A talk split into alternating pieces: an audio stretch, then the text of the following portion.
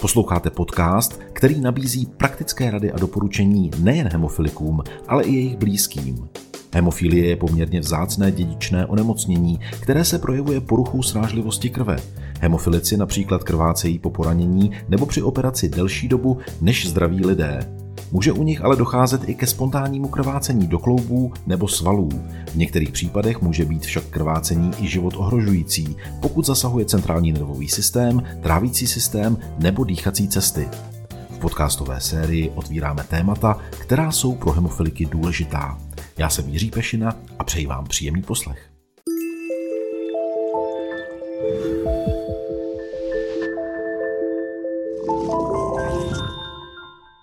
Hezký den. V cyklu Tohle můžeš a neb jak heknout hemofílii se dnes budeme věnovat sociální péči o pacienty s hemofílií. Mým hostem je dnes náměstkyně ministra práce a sociálních věcí zodpovědná za řízení sekce sociálního pojištění a nepojistných dávek paní inženýrka Iva Merhautová. Dobrý den, vítejte. Dobrý den.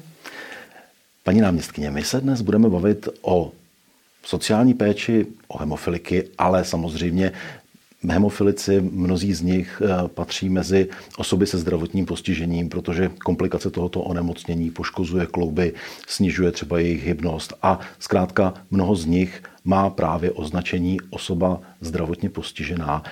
Takže to téma dnes bude takové širší, ale pojďme si říct na samý úvod, jak se vlastně dělí osoby se zdravotním postižením, potažmo, co znamená skupina osob, která se označuje jako osoby zdravotně znevýhodněné. Mhm. Eh, dobře, takže samozřejmě my na to máme celou řadu zákonů. Zákon o důchodovém pojištění, zákon o zaměstnanosti. Eh, ten zákon o důchodovém pojištění řeší invaliditu a to je právě ta jedna skupina, eh, kdy rozeznáváme tři stupně invalidity. Řekněme, nejzávažnější je ten třetí stupeň, kde už vlastně tomu člověku zbývá jenom asi 30% pracovní schopnosti, čili 30% možností pracovat ale eh, jak je všeobecně známo, tak je ještě první a druhý stupeň invalidity. A tam samozřejmě ti lidé mají daleko větší schopnosti pracovat. Je to odlišeno 35 až 50 a eh, teda úplně, to, úplně ten největší eh, nebo nejmenší dosah je těch 30% V praxi to znamená, že nejprve musí tedy člověk požádat v podstatě mm, o přiznání invalidity, je posouzen lékařem lékařské posudkové služby, ale tím to bohužel nekončí, protože u nás máme invaliditu ještě navázanou na placení pojistného, na důchodové pojištění nebo na sociální zabezpečení obecně. Takže pokud to není přímo invalida z mládí, což tady u těch e, lidí s hemofílií samozřejmě tak ještě patrně tak významné postižení v mládí nemají, Eh, tak eh, potom, když pracují, tak se právě eh, ty, ty roky, které odpracují, odvádí pojistné, tak se započítává a i podle toho se potom vypočítává výše toho invalidního důchodu. Čili jsou podstatě dvě podmínky. Jedna je, aby lékař uznal invalidním a druhá, aby vlastně tam byla, byla existence nějakých odpracovaných let a placení pojistného. A pak jste se ptal na osobu zdravotně znevýhodněnou. Eh, to je osoba, která ještě není invalidní, ale už eh, nějaké znevýhodnění má a právě zase lékař lékařské posudkové služby může uznat toto zdravotní znevýhodnění. Ono to potom má právě dopad do skutečnosti, že takovýto člověk už může být třeba zaměstnán na chráněném trhu práce. Mhm. Existují tedy jaké možnosti podpory či sociálního zabezpečení osob, které patří mezi osoby zdravotně znevýhodněné nebo osoby zdravotně postižené? Eh, tak eh, obecně samozřejmě mohou dosáhnout na jakoukoliv dávkovou podporu, ať už těch pojistných nebo nepojistných systémech. Eh, když bychom se podívali, řekněme, na nepojistné, tak hodně častou dávkou, o kterou lidé žádají, je příspěvek na péči, který je ve čtyřech stupních závislosti, kdy ta osoba mm, v tom nejvyšším stupni už musí být téměř plně závislá na pomoci jiné osoby.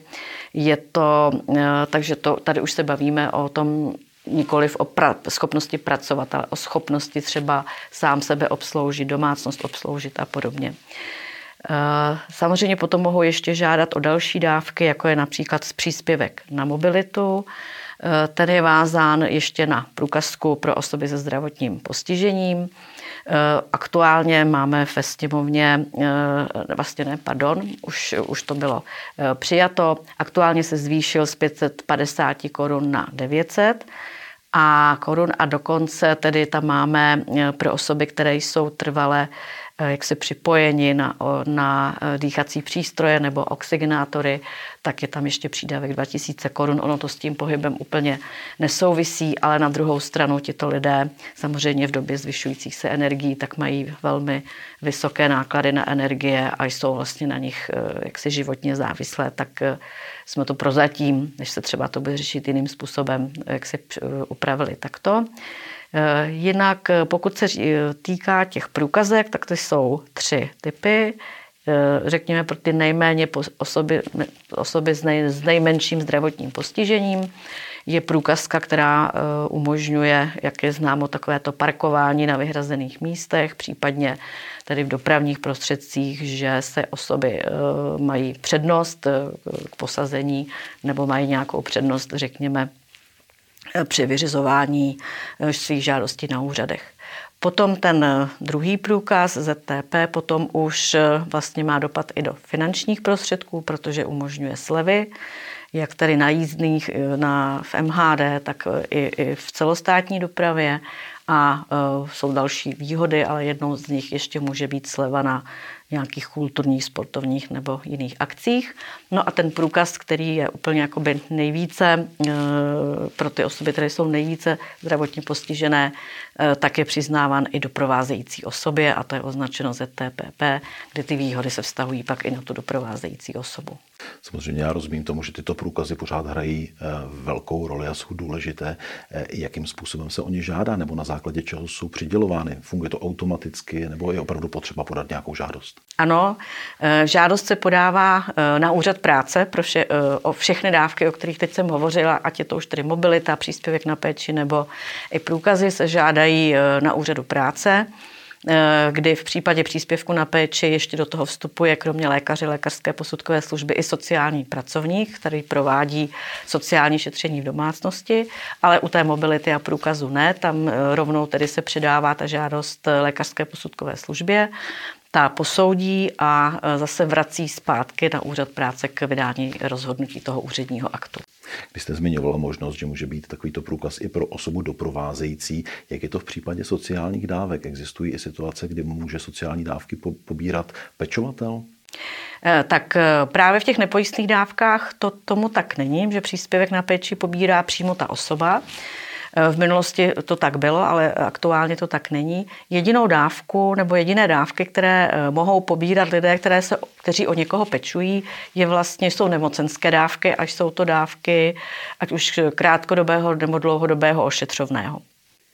Já se přiznám, že nejsem vůbec odborník na tuto problematiku. Samozřejmě mě velmi zajímá, ale vím, že se hodně diskutuje eh, to, kdy je výhodné o nějakou dávku požádat. Jestli třeba osoba se zdravotním postižením prvního stupně by spíš si měla proaktivně hledat zaměstnání, kdy to jde všechno dohromady s pobíráním invalidního důchodu, různé propočty, kdy se vyplatí co. Eh, jaký je tady to problém, nebo jak se tady v tom zorientovat, co poradit, jakou jít cestou? Eh, tak eh, určitě Určitě oba úřady, jak úřad práce, tak Česká zpráva sociálního zabezpečení je schopna jak si poradit nebo dát, dát nějaké potřebné informace platí, že není možný souběh starobního nebo invalidního důchodu, platí, že lidé, kteří eh, pobírají invalidní důchod i ve třetím stupni, mohou pracovat, pokud, eh, pokud to tedy jejich schopnosti eh, jak si jim umožní. Možná ze strany tedy těch, těch eh, osob se zdravotním postižením někdy zaznívá eh, jaksi kritika na to, že, že mají kontrolní, kontrolní prohlídky a kontrolní termíny právě, eh, kdy, kdy může třeba dojít i ke snížení jak příspěvku na péči, tak případně invalidity. Uh, ono je to tak, že vlastně, když se ten, tomu člověku zlepší ten zdravotní stav, je, je, je uh, potom lepší, tak se skutečně toto potom může stát, ale vždycky je to na základě nějakých lékařských zpráv a lékařských uh, osvědčení. Kdybychom se teď na chvíli opravdu zkusili zaměřit na tu oblast pacientů s hemofilí, protože je to vrozené onemocnění. Samozřejmě ti pacienti mohou mít různě závažnou formu hemofilie, ale s tím onemocněním většinou eh, jak si bojují od samého narození a, a ten stav se může eh, buď to stabilizovat, nebo se může i postupně zhoršovat, nebo jsou tady mezi námi i hemofilici, kteří byli diagnostikováni dříve, kdy léčebné možnosti ještě nebyly na takové úrovni jako v současné době. Jak by se dal popsat takový ten přístup, řekněme, sociální péče o člověka, který se narodí s vrozeným onemocněním, ví se opravdu od miminka, že je to nemocné dítě, které se prostě nevyléčí, až řekněme do, když bude mít štěstí, eh, starobního věku. Jak ten systém vlastně vypadá, jakým způsobem se o takového nemocného člověka stará, případně jakým způsobem podporuje rodinu, jestli by se to dalo v kostce přehledně popsat. Eh, tak nevím, do jaké míry v sociálních službách existuje služba rané péče, to je právě o ty miminka. Nevím, do jaké míry to je ze strany takových rodičů u, u, u takové nemoci, protože to není postižení, já to spíš vnímám jako nemoc. Eh, tak nevím, do jaké míry je využívána, ale je tato možnost vlastně se obrátit na ty poradny, které poskytují ranou péči. Samozřejmě eh, pediatři, dětští lékaři patrně také, jak se dispenzarizují už od prvopočátku a vlastně ten člověk je skutečně v rámci eh, celého života dispenzarizován v nějakých jaksi poradnách. Je to tady spíš otázka pro zdravotnictví, než, než pro, eh, pro náš rezort, ale jsem přesvědčena, že tomu tak skutečně je. Asi podle potom míry, eh, míry toho rozvoje té nemoci předpokládám, že ty prohlídky budou dvakrát, třikrát i čtyřikrát ročně. A e, samozřejmě pak nastupuje později ten sociální systém, když už tady se ta choroba více rozvine a ten člověk potřebuje větší pomoc, včetně tedy té dávkové pomoci. Mhm. Když se takový stav přeskoumává, jak to zase probíhá v praxi? E, kde, jakým způsobem kontaktovat toho revizního lékaře nebo kdo to vlastně řídí? E, tak ono u té, u té průkazky anebo u to, i té invalidity prostě ten, to, to, to přeskumné nebo kontrolní řízení, to, to eh, většinou je na té průkazce vyznačeno nebo i v tom rozhodnutí vyznačeno na jakou dobu, že to není na, na dobu, eh, řekněme, neurčitou nebo natrvalo. A samozřejmě ten lékař si potom zve toho, toho dotyčného na to, na, na, na to kontrolní šetření. Mm-hmm. Jsou v plánu nějaké změny právě u těchto průkazů, že by se třeba ještě nějakým způsobem i v souvislosti s tím, že opravdu ta situace v současné době není úplně ideální a lidé, kteří nemají kdo ví jaké příjmy, což se samozřejmě lidí, kteří probírají invalidní důchody, týká, ještě nějakým způsobem ulevilo nebo se jim nějakým způsobem přispělo eh, na ten jejich život. Eh, zvažuje se něco na úrovni ministerstva? tak eh, Změny, změny v posudkové službě se skloňují dlouhou dobu.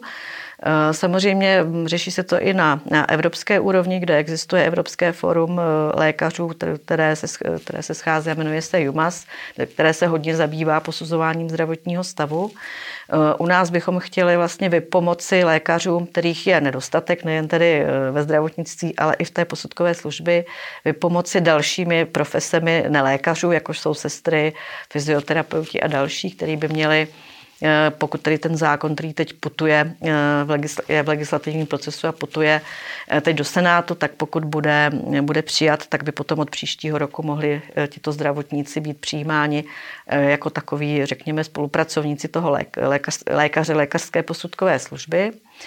Tak to jsou jedny změny, které plánujeme. Plánují se ještě nějaké další změny pro příjemce invalidních důchodů? Uh-huh. Ano, eh, v podstatě změny eh, jsou ve výši invalidního důchodu, protože valorizace důchodu se týká i invalidních důchodů. A nevím, jestli jste zaznamenal v letošním roce vlastně ten systém. Říkáme, že ministerstvo, protože to je nastaveno jaksi v zákonech, tak ten systém vlastně zapřičinil, že byly valorizace tři, dvě mimořádné, jedna řádná. A e, předpokládá se, že pokud bude vývoj inflace, jaký je, takže bude možná i příští rok ještě další jedna mimořádná valorizace. A ta se týká tedy i e, lidí, kteří mají, jsou, jsou e, příjemci invalidních důchodů. Paní inženýrko, ještě mě zajímá jedna věc a to je, když člověk pobírající invalidní důchod dosáhne jaksi věku, který jej řadí mezi příjemce starobního důchodu. Jak se v takovém případě postupuje, jaká volba připadá v úvahu? pokračuje se s výší invalidního důchodu nebo se vybírá z toho důchodu, který je vyšší. Jak tak je? Eh, pokud, eh, pokud je výhodnější pro toho žadatele eh, pobírat dál invalidní důchod může, pokud ne, tak samozřejmě může požádat o starobní důchod a je mu přiznán starobní důchod. Záleží to na tom výpočtu a ta možnost výběru tam je. A jak to je v případě, že třeba ten člověk padá do kategorie 1 a pobírá tedy invalidní důchod a přitom ještě pracuje a odvádí mm-hmm. dávky? Tam ano, tam ta možnost právě není. To, to, to, to, co jsem říkala, se týká invalidního důchodu ve třetím stupni. Jinak samozřejmě tady eh, ten, ten souběh je a počítá se jak samozřejmě příjem, eh, tak, tak vlastně eh, se to načítá i s tím invalidním důchodem. Já myslím, že jsme poradili, že jsme zmínili celou řadu důležitých informací. Myslím, že jsme i případně pomohli nasměrovat, kdo kde může s čím pomoct. Každopádně hostem eh, dnešního dílu cyklu Tohle můžeš a ne jak heknout hemofilii byla náměstkyně ministra práce a sociálních věcí, zodpovědná za řízení sekce sociálního pojištění a nepojistných dávek, paní inženýrka Iva Merahoutová. Děkuji, že jste si udělala čas. Děkuji také.